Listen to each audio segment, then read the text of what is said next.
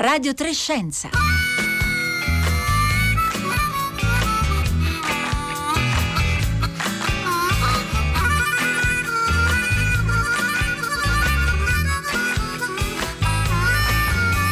Buongiorno, buongiorno a tutti, benvenuti a Radio Trescenza da Roberta Fulci. Il protagonista della puntata di oggi è un pulcino, un pulcino di Dromeosauride, spero di averlo pronunciato correttamente. Per capirci, siamo nella famiglia dei Velociraptor. Insomma, stiamo parlando di un piccolo dinosauro, un frammento di mandibola fossile è stato trovato in Alaska, misura appena un centimetro e mezzo. Però per i paleontologi è un piccolo tesoro perché eh, questo lo vedremo durante la puntata di oggi la chiave è proprio nel fatto che sia la mandibola di un pulcino di un esemplare giovane molto giovane e questo come vedremo è un ingrediente fondamentale dal punto di vista geografico.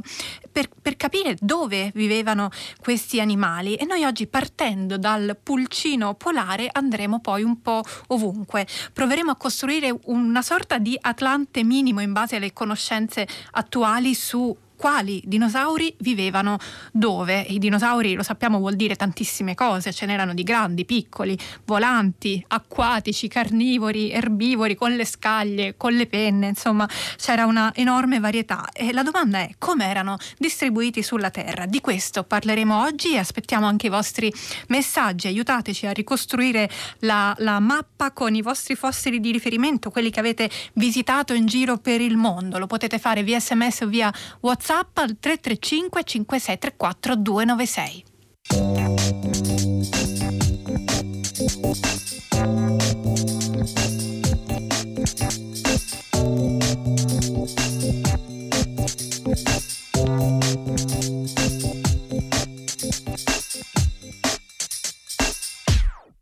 Alfio Alessandro Chiarenza, buongiorno. Buongiorno Roberta, grazie. Grazie a lei per essere con noi, paleontologo allo University College di Londra, membro dell'associazione APPI, che è l'associazione paleontologica paloartistica italiana che si occupa di divulgare la paleontologia e primo autore dello studio che riguarda il nostro pulcino rinvenuto in Alaska che è apparso lo studio pochi giorni fa sulla rivista PLOS One. Allora, Alessandro Chiarenza, dato che oggi ci interessano i luoghi, partiamo dal, mhm. dal luogo, il teatro di questo ritrovamento. Siamo in Alaska in un sito chiamato Prince Creep, che voi paleontologi conoscete bene. Che, che posto è? Perché è importante? Sì, questo posto è importante perché si trova nelle latitudini estreme dell'Alaska moderna, quindi a 70 gradi di latitudine, nel cosiddetto North Slope dell'Alaska, ma la cosa molto interessante è che ovviamente noi sappiamo che i continenti durante la storia geologica del pianeta si sono spostati e e a quel tempo, stiamo parlando di intorno a 68-70 milioni di anni fa, quel punto lì era ancora più a nord perché diciamo, la tettonica placche aveva spostato più a nord. Quindi stiamo parlando di latitudini quasi polari, 85 quasi 90 eh, gradi di latitudine nord, quindi un posto comunque agli estremi del, del mondo preistorico. E sì, e lì ci, so, ci sono, insomma, è un sito famoso perché si trovano tanti fossili, però da quelle parti è difficile trovare porzioni grandi di scheletri, tanto da rendere appunto prezioso e anche molto informativo un pezzettino di mandibola di un centimetro e mezzo. Perché è così difficile trovare scheletri, non dico completi, ma insomma mm, ben, ben conservati e, e conservati in gran parte? Da quelle parti. Sì, questo, questo, questa mandibola fossile è il tipico ago eh, nel pagliaio paleontologico in questo caso. Eh, spesso lì si trovano delle, delle abbondanti, eh, diciamo, degli accumuli di ossa fossili di grandi dimensioni, ma per eventi catastrofici e spesso sono diciamo, appartenenti alla stessa specie, quindi non c'è una grandissima varietà. Quello però ci siamo, ci siamo resi conto, quindi colleghi, è che alcune zone particolari dove dei magari detriti di piccole dimensioni si accumulano accumulavano, i cosiddetti micrositi, accumulavano dentini o pezzettini di ossa di animali di piccole dimensioni, quindi pensiamo a piccoli mammiferi e in questo caso ci siamo resi conto che questa piccola mandibola non apparteneva magari che sono a una lucertolina, ma era proprio di dinosauro. Ora devo dire che la cosa veramente sorprendente per noi non esperti è leggere un articolo pieno di dettagli con tanto di ricostruzione grafica molto accurata, la trovate anzi sulla pagina della puntata di oggi c'è il, l'illustrazione che è stata fatta a partire da questo reperto, a partire appunto da un reperto di un centimetro e mezzo. Eh, per noi è molto strano che un frammento così piccolo abbia così tanto da dire e invece ha tanto da dire, ci racconta a chi apparteneva e che cosa sappiamo dell'animale a cui apparteneva. Sì, eh, Georges Cuvier il grande paleontologo della illuminista, diciamo, il padre dell'anatomia comparata, diceva che bastava un dente addirittura poteva, risor- poteva far risorgere una creatura estinta. E un po' è quello che i paleontologi poi hanno affinato negli ultimi secoli, ovvero accumulare il più possibile inform- la maggior parte delle informazioni dai confronti con altri fossili, con altri animali e poi cercare di ricostruire gli identikit come in un'indagine poliziesca da pochissimi frammenti. Un po' Sherlock Holmes. Caso, sì. Eh, un po' sì, un po' sì. In questo caso unendo dati geologici anche dati dall'anatomia dell'animale è stato possibile non solo eh, ricostruire le sembianze eh, dal confronto appunto come parenti, come ha menzionato lei, il Velociraptor, ma anche poi inserirli in un contesto ambientale, climatico e quindi un contesto più ampio che ci dà un'idea non solo di come era fatto l'animale, ma di come era fatto anche il suo mondo, il mondo in cui si era evoluto e in cui eventualmente viveva. Quindi come era fatto questo animale? Innanzitutto l'età, che è la cosa più importante. Sì, probabilmente stiamo parlando di che aveva poche settimane dalla schiusa. Sappiamo che i dinosauri, eh, soprattutto quelli carnivori, erano molto precoci. Noi lo sappiamo fra l'altro perché abbiamo un esemplare straordinario, lo Scipionix, il famoso Ciro da, da, dall'Italia, che viene dall'Italia. Quando erano piccoli avevano già i denti, diciamo, completamente formati e potevano per esempio predare, tanto che Scipionix ha infatti dei resti di, di prede all'interno del suo straordinariamente fossilizzato intestino. Il, questo dinosauro nella da meno aveva già due denti eh, formati, completamente funzionali e probabilmente aveva le dimensioni di un grosso piccione aveva diciamo, raggiunto quella, quelle dimensioni in pochissime settimane e poi è stato sfortunato a finire magari in una, eh, in una sorta di deposito uh, di, di, di, tempesta che l'ha trascinato via e l'ha fossilizzato. Ora però il fatto che da quelle parti si trovasse un pulcino di poche settimane per voi è una notizia particolarmente importante e interessante. Per, perché?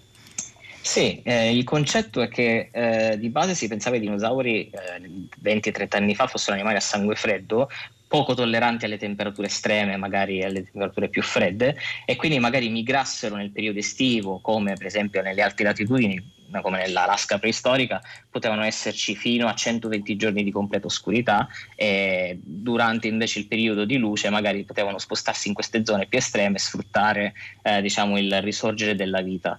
Eh, in realtà quello che ci dimostra questa, la presenza di un giovane così piccolo è che probabilmente questi dinosauri potevano tranquillamente vivere in queste zone, ma addirittura accoppiarsi, riprodursi, eventualmente eh, deporre le uova e nascere in quelle zone lì, quindi magari avevano tolleranze molto più ampie e questo è in linea più o meno con quello che si è scoperto negli ultimi decenni per quanto riguarda anche la paleobiologia, la fisiologia dei dinosauri, probabilmente erano molto più vicini agli uccelli di quanto noi pensavamo magari 30 o 40 anni fa. E questo, questo, quindi dà l'idea di una presenza più stanziale di quella che ci potessimo immaginare in zone che oggi immaginiamo come, anzi sappiamo essere distese di ghiaccio, invece magari all'epoca il paesaggio in cui viveva il nostro pulcino come poteva essere, come possiamo immaginarlo? Sì, come ho detto, l'insieme di questi dati, anche paleambientali, ci dà un'idea eh, di ricostruzione paleoclimatica di quella zona lì.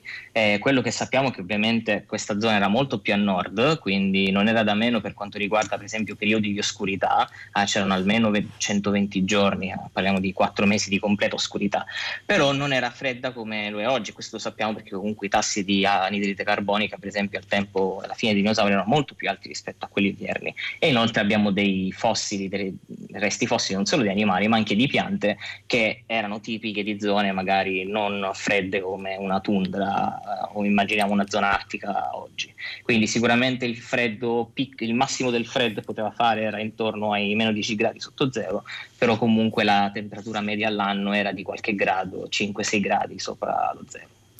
Noi mentre preparavamo questa puntata con Alessandro Chiarenza, a un certo punto naturalmente gli abbiamo chiesto se lui era mai stato eh, lì nel luogo del ritrovamento. La risposta è stata piuttosto piccata.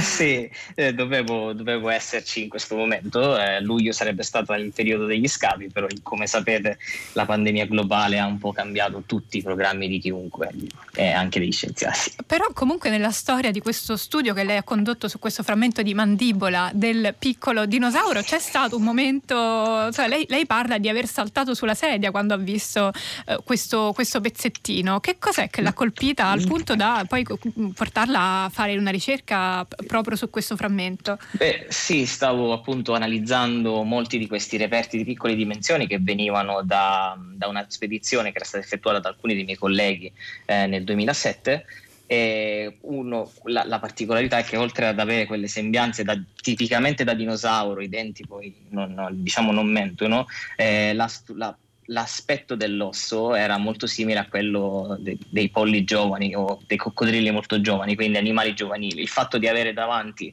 una diciamo, tessitura ossea, per un termine comune, così, così, da giovanile era una cosa straordinaria perché è molto raro trovare appunto resti di, di giovani, soprattutto di dinosauri carnivori, sono, di cui le ossa sono molto fragili. E infatti lei citava poco fa Ciro, il dinosauro che è stato trovato vicino Benevento, ormai siamo a una quarantina di anni fa. Perché mm. trovare dinosauri giovani, così giovani, è raro? Perché è difficile?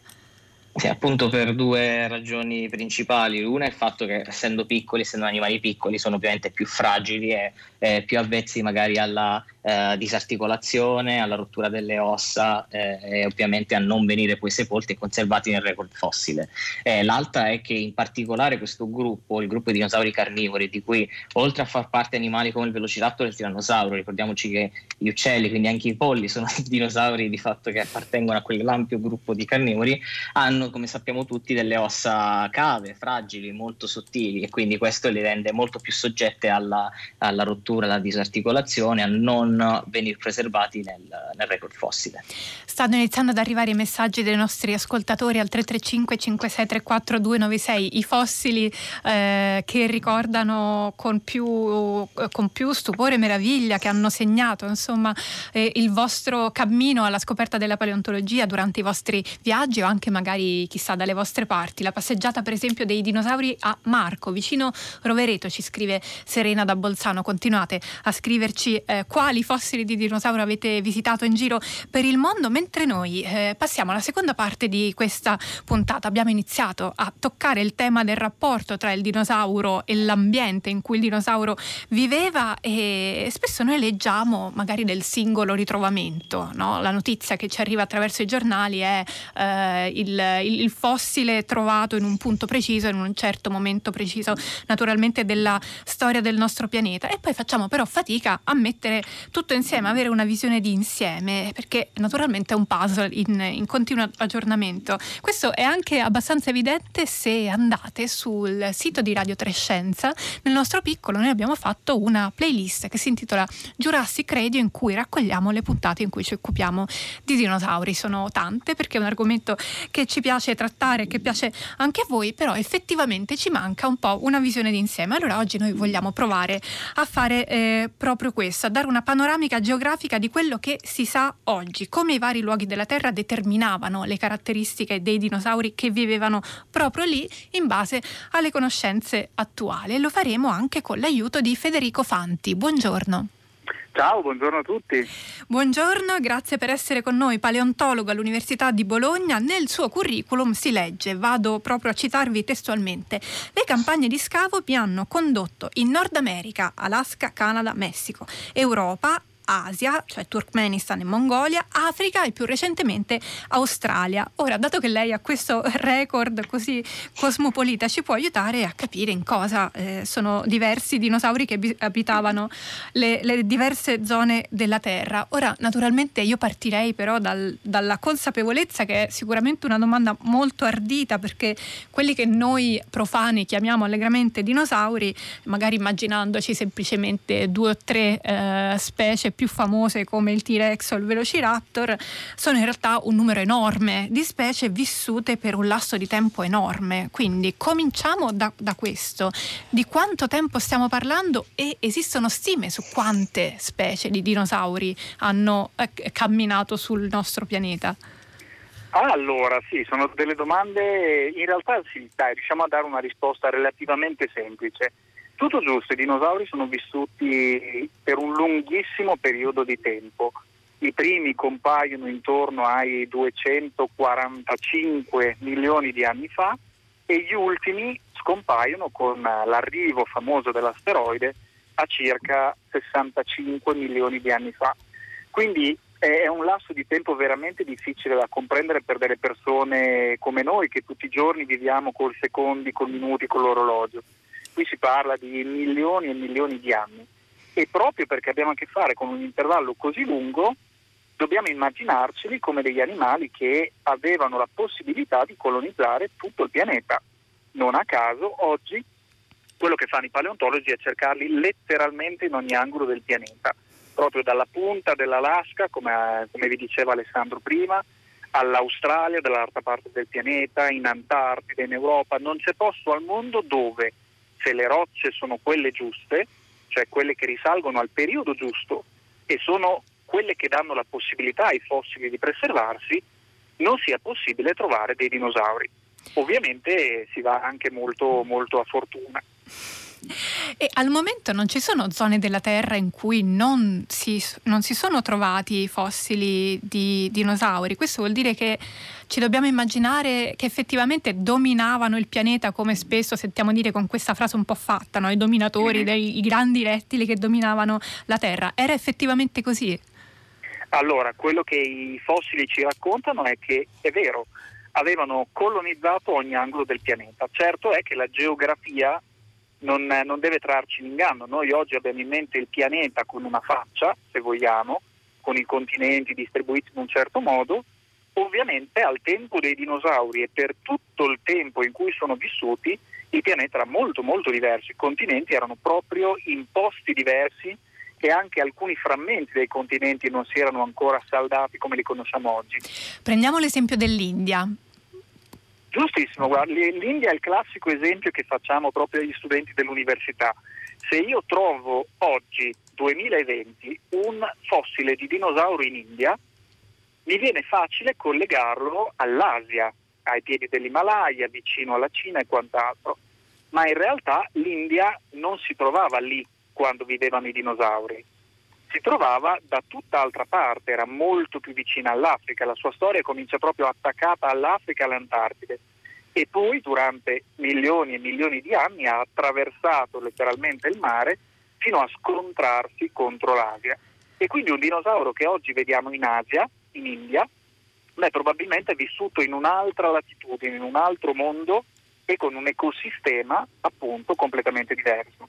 Questo è molto interessante perché noi eh, quindi troviamo il fossile in India, effettivamente il dinosauro era vissuto in India, ma l'India non era in India, non era lì dove, dove la immaginiamo adesso. Allora siamo partiti quindi dall'Asia, continuiamo a, a guardare l'Asia ancora per, per qualche minuto. Ehm, non è tanto un, un esempio, un, un, caso studio perché l'Asia è un territorio talmente vasto che insomma è praticamente metà del discorso, ma che cosa possiamo dire nel loro, nell'insieme insomma, dei ritrovamenti eh, che sono stati fatti eh, nel continente asiatico sui dinosauri che popolavano l'Asia? Esiste una, una specificità?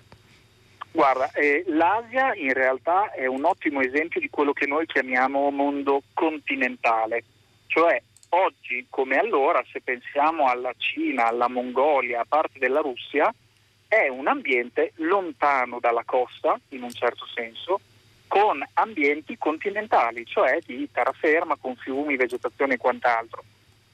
E di conseguenza gli animali fossili di dinosauro che troviamo in quelle regioni ci dimostrano di essere adattati proprio a questo tipo di ecosistema, con qualche sfaccettatura ovviamente. Più, I due casi più famosi sono i grandi laghi della Cina, di quella che oggi è la Cina, da cui provengono i bellissimi dinosauri piumati, quelli che ci stanno svelando di giorno in giorno sempre di più come i dinosauri e gli uccelli si siano evoluti uno dall'altro, E il caso diametralmente opposto, famosissimo, che è quello della Mongolia, che è uno dei giacimenti al mondo più ricchi in assoluto di dinosauro, ma si tratta di un antico deserto, un deserto di grandi dune di sabbia con pochissima acqua, grandi tempeste che sconvolgevano l'ambiente. Eppure in questo ambiente abbiamo trovato decine di specie diverse di animali. Immaginatevi un po' come se oggi dall'Italia vi spostaste verso sud, ai margini del deserto del Sahara. Non è lontanissimo da noi se ci pensate da un punto di vista di chilometri, ci sono posti molto più lontani, però l'ambiente è completamente diverso ed è normale aspettarsi che gli animali che vivono lì beh, siano completamente diversi da quelli che abbiamo qui a casa nostra. Ed è quello che osserviamo con i dinosauri. Se dei dinosauri abitano ai margini di un grande deserto di sabbia, beh, devono aver trovato un modo, una caratteristica per sopravvivere. E noi lo vediamo proprio nella forma, nell'aspetto dei fossili che scaviamo. Stanno arrivando tante domande per voi al 335 5634 296, tra poco ve le rivolgerò, ma eh, Chiarenza, allora vorrei tornare un attimo a lei mm-hmm. che è eh, un eh, esperto di, di, Nord America, spostiamoci dal, dall'Asia a un'altra zona sempre continentale ma molto lontana, che cosa, che cosa sappiamo nel, nel loro insieme, insomma, dei dinosauri che abitavano da quelle parti?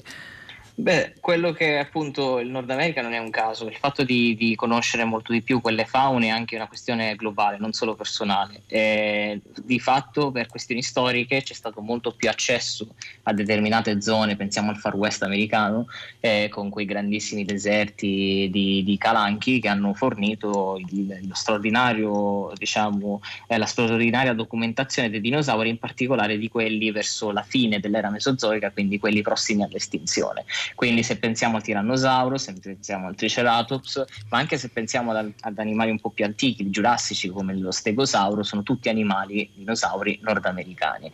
Eh, come dice però Federico, eh, l'Asia per esempio ci dice una determinata storia riguardo ai dinosauri che magari era differente da quella nordamericana e eh, diciamo come congiunzione di questa storia noi sappiamo che alcune forme sono evolute adattate a climi nordamericani, altre l'hanno fatto ad ambienti asiatici, però poi abbiamo per esempio questi eh, ponti intercontinentali che periodicamente potevano emergere come l'Alaska e che appunto poi ci forniscono dei dettagli maggiori come nel caso di questo studio sulle migrazioni, sugli adattamenti a climi estremi e quindi qualcosa in più sulla biologia dei dinosauri e quindi alla fine è quello ciò che ci interessa sapere, eh, sì, ricostruire e riconoscere nuove specie, eh, saperne di più sia sui dinosauri nordamericani che su quelli asiatici, ma poi quello che ci interessa sapere è come le forme di vita nel tempo si sono adattate a cambiamenti climatici ed è un tema che noi da, da, da uomini del, del XXI secolo diciamo, abbiamo, ne abbiamo un bisogno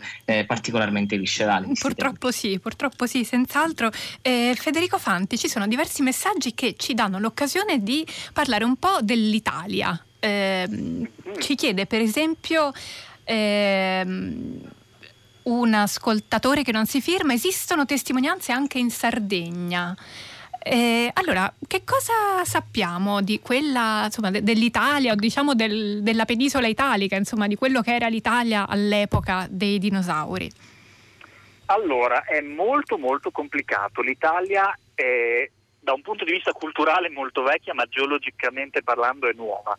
È il frutto di una grande collisione tra Africa ed Europa. E durante tutto il tempo della, dei dinosauri è sempre rimasta una sorta di via di mezzo, caratterizzata più da isole, arcipelaghi, penisole, che non da continenti e terre emerse. E quindi in questo contesto è eh, difficile trovare le tracce dei dinosauri.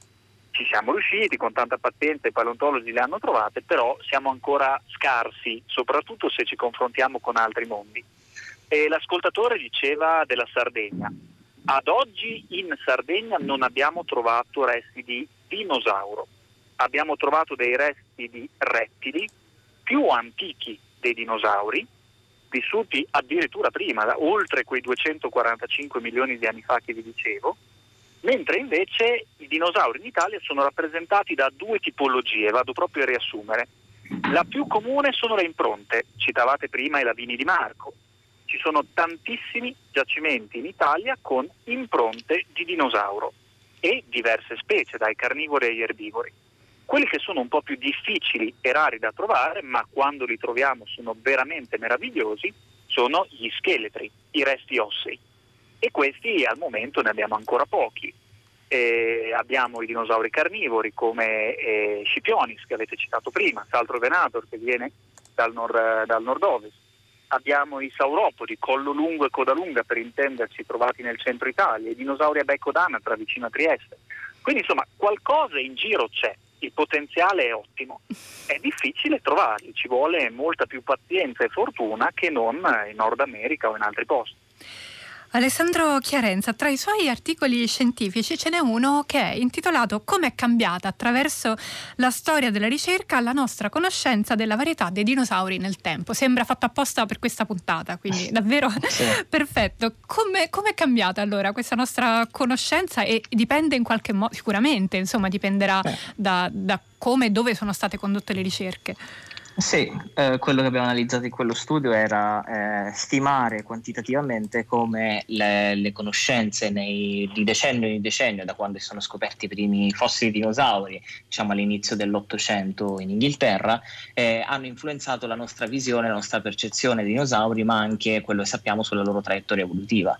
E quello di cui ci siamo resi, conti, eh, resi conto, proprio stringando, eh, sintetizzando, è che negli ultimi 20-30 anni, fondamentalmente da quando è uscito Jurassic Jurassic Park, c'è un picco di scoperte che continuamente ci aggiorna su questioni dalla diversità alla forma dei dinosauri, agli adattamenti climatici, alla eh, parentela sugli, con gli uccelli per esempio. E quello che vediamo è che adesso siamo tuttora in un picco, una sorta di iperbole, un'esplosione di scoperte che non sembra accennare, non, non si ferma e quindi aspettiamoci di tutto nei, nei prossimi mesi, cioè, settimanalmente potremmo avere una nuova scoperta che cambia completamente la visione di questi animali. Uno di quei casi in cui la cultura pop ha aiutato eh, un, una direzione eh, di ricerca. Eh, sì. Federico Fanti, eh, allora qualcuna delle domande dei nostri ascoltatori, per esempio Wanda, tra i fossili di dinosauro è vero che i denti sono quelli che si trovano più spesso anche in Italia e perché? Allora, i denti sì, forse, indipendentemente che siano di dinosauro o di altri animali, i denti sono una componente molto dura e resistente all'interno di un organismo vivente e quindi proprio per la loro composizione chimica sì, si preservano meglio, vengono alterati meno. Nei giacimenti a dinosauri o anche nei giacimenti marini per intenderci, i denti quindi si preservano con più facilità, mettiamola così. Il motivo è proprio perché lo smalto, la dentina, esattamente come nel nostro corpo umano, li rende più resistenti, più solidi e meno eh, attaccati dalle sostanze chimiche. Però, ripeto, quando si tratta di fossili, che si tratti di una conchiglia, di un dinosauro, va molto la fortuna. Se gli elementi hanno più probabilità di preservarsi, allora, come nel caso dei denti, è già un passo avanti. Ci scrive Luca su Twitter, ma i dinosauri si sono estinti tutti o dopo la loro grande diffusione ci sono state linee, usa questa parola tra virgolette, che hanno proseguito l'evoluzione? Prima parlavamo degli uccelli, mm-hmm. sta parlando degli uccelli il nostro ascoltatore? Sì. Allora, la risposta è questa, proprio perché i dinosauri sono vissuti così tanto, in realtà ci sono state tante estinzioni di dinosauri durante la loro esistenza. Se voi partite da 245 milioni di anni fa è arrivata a 65, già in quel periodo compaiono e si estinguono diversi gruppi di dinosauri. E quindi sì, i dinosauri si sono estinti già in parte durante la loro storia perché si evolvevano nuovi dinosauri e ne scomparivano di altri.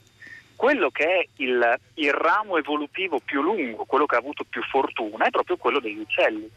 Viene messo comunemente un punto zero che è la, l'Archaeopteryx litografica, quindi siamo nel Giurassico e lì di norma è stato messo il momento in cui iniziamo a parlare degli uccelli così come li conosciamo oggi, ma i paleontologi stanno iniziando a spostare sempre di più questa data in base alle nuove scoperte.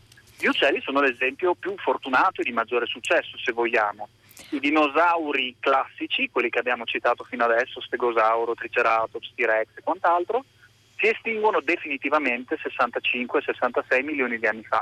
Abbiamo iniziato a dare diciamo una l'evoluzione verso gli uccelli di oggi. Abbiamo iniziato a dare uno sguardo proprio veramente così di, di insieme, ci sarebbe da parlare a lungo di questo, di questo, tema. Intanto grazie a Federico Fanti, paleontologo all'Università di Bologna, ad Alessandro Chiarenza, paleontologo all'University College di Londra. Siamo arrivati alla fine della puntata di oggi di Radio Trescenza, da Marco Pompi, Giovanna Insardi, Paolo Conte, Marco Motta, Rossella Panarese e da Roberta Fulci che vi parla. Una buona giornata a tutti all'ascolto dei programmi di Radio 3.